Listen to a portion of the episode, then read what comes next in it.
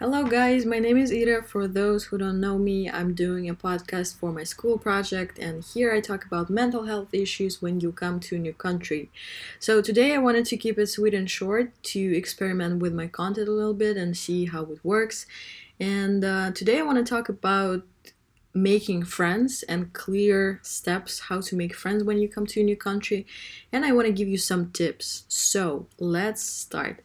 First, I would say of course, mind the coronavirus situation, be mindful of where you're spending your time, with whom you spend your time with. Uh, please check with the government rules and and be careful, of course. So, I would say go to parties if you're allowed to, because I remember myself, I was really hesitant to go anywhere at the beginning. I didn't want to go to parties. I wasn't feeling it, wasn't feeling the crowd spaces, a lot of people, loud music, you name it but I guarantee you that going to parties will help you a lot. It will help you tremendously because you will meet a lot of your classmates and people from other classes, just from your school overall, maybe someone's friends, even not from your school. So it will help you to meet a lot of people in a very comfortable, well, hopefully comfortable atmosphere for you, and you can just chill, relax, do something fun together. And uh, do not be pressured to talk to every single person in the room. Just find one or two people with whom you can start a conversation and then slowly move to other people or maybe you'll be introduced to other people by your friends or classmates. So just try to make a conversation with a couple of people and don't force yourself to be the heart of the party right off the bat. I'm sure you will be more comfortable over time. Just try to go to parties first, try to put yourself in different social events. Then I would say for people who enjoy doing school activities, extracurricular activities for school, um, you can try to do student association. Maybe go to a student association club, for instance, where you can help your school and your fellow classmates to make your studying process better, uh, where you will work with different students and teachers on improving your program basically. So you can also meet a lot of people there and share common interests, so it can be helpful too. And the third, one of the easiest ways to actually make friends uh, during your school is to study together. Just ask your classmates to study after school, maybe in your school facility. For instance, we had a lot of places near our school and actually in the building where you could lock a room, sit with your classmates, and study together on a project. And actually, it doesn't require a lot of attention. Um, to give to any person or uh, you don't have to perform to anybody. You just basically have to take your laptop take your books and just study together and sometimes exchange a couple of words if you need to regarding the school stuff. So if you feel more on the shy side if you feel like you actually don't have anything to say or you feel uncomfortable studying together can really help. And actually the more you will know the person probably you will find yourself talking more than studying and that could result in a problem in the future. But at the beginning it's really good if you if you can really keep the silence and just study together productively. So there's nothing wrong there's nothing awkward in just silently studying together you know? So try that and i think it's a really good tip as well because it again as i said doesn't require a lot of energy from you and still you can meet people, you can make friends, and you can feel closer to your classmates. I also want to give you some tips on how to maintain the contact with your classmates because this is what I've been struggling with in the past, and uh, I recently learned it myself, and it's really weird in a way because I'm 20 years old and I I'm just learning how to maintain the contact with people because in the past I would hang out with uh, people in my high school and I would see them every day and I wouldn't even have to think about me maintaining the contact with them because I would see them every day and probably do something after school as well.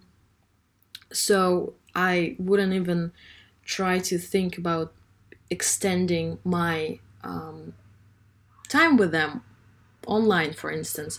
But now, because of Corona, you study mostly at home. I don't know your situation, and uh, I don't know the situation when you're gonna come if you um, haven't haven't came yet to the Netherlands or any other country abroad. Um, no one knows how it's gonna be, but if it's still gonna be during the corona crisis, it can be very difficult to maintain the contact because you don't see the people that much or you don't see them at all.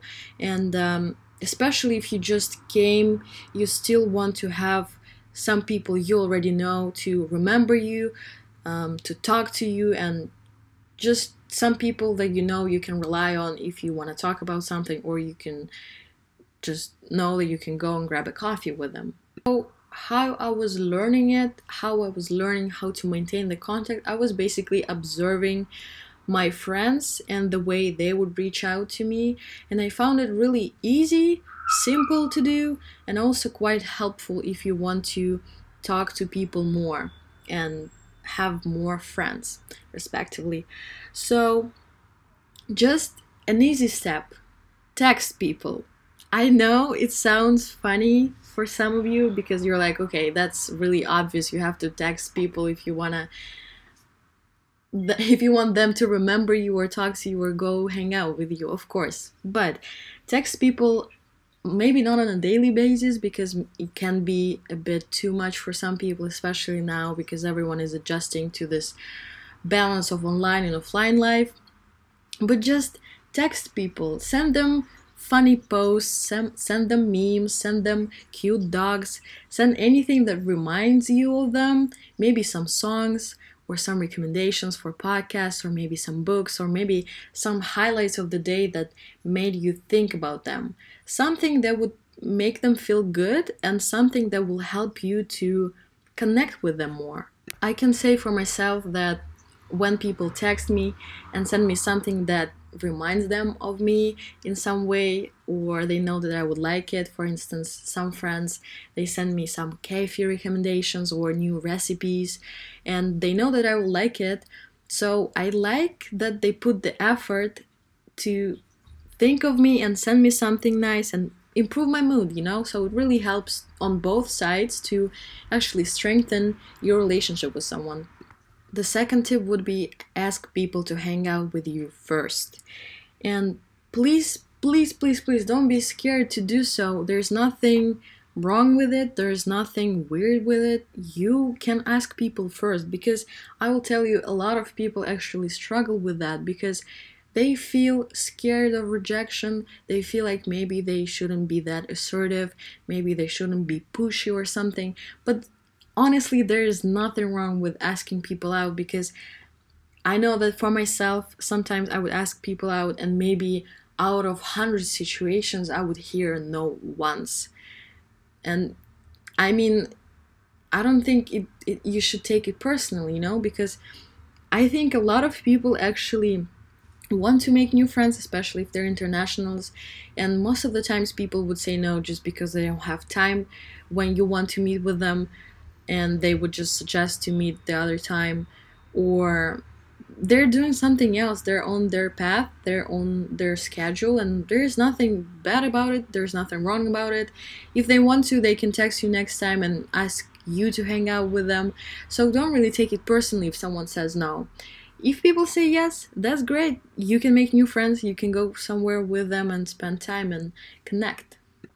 And i only started making friends when i made a conscious effort to make myself seen. So I started participating in different activities and going to bars, clubs, coffee shops, and different places with people, parties also, and any other place just to go to a different city, to a beach in The Hague, for instance, just to show up, you know? You just need to show up. That's the most important thing you need to do if you want to make new friends and make connections in a new country. So that was that for today, and I hope it was helpful for you, and I'll see you next time. bye bye.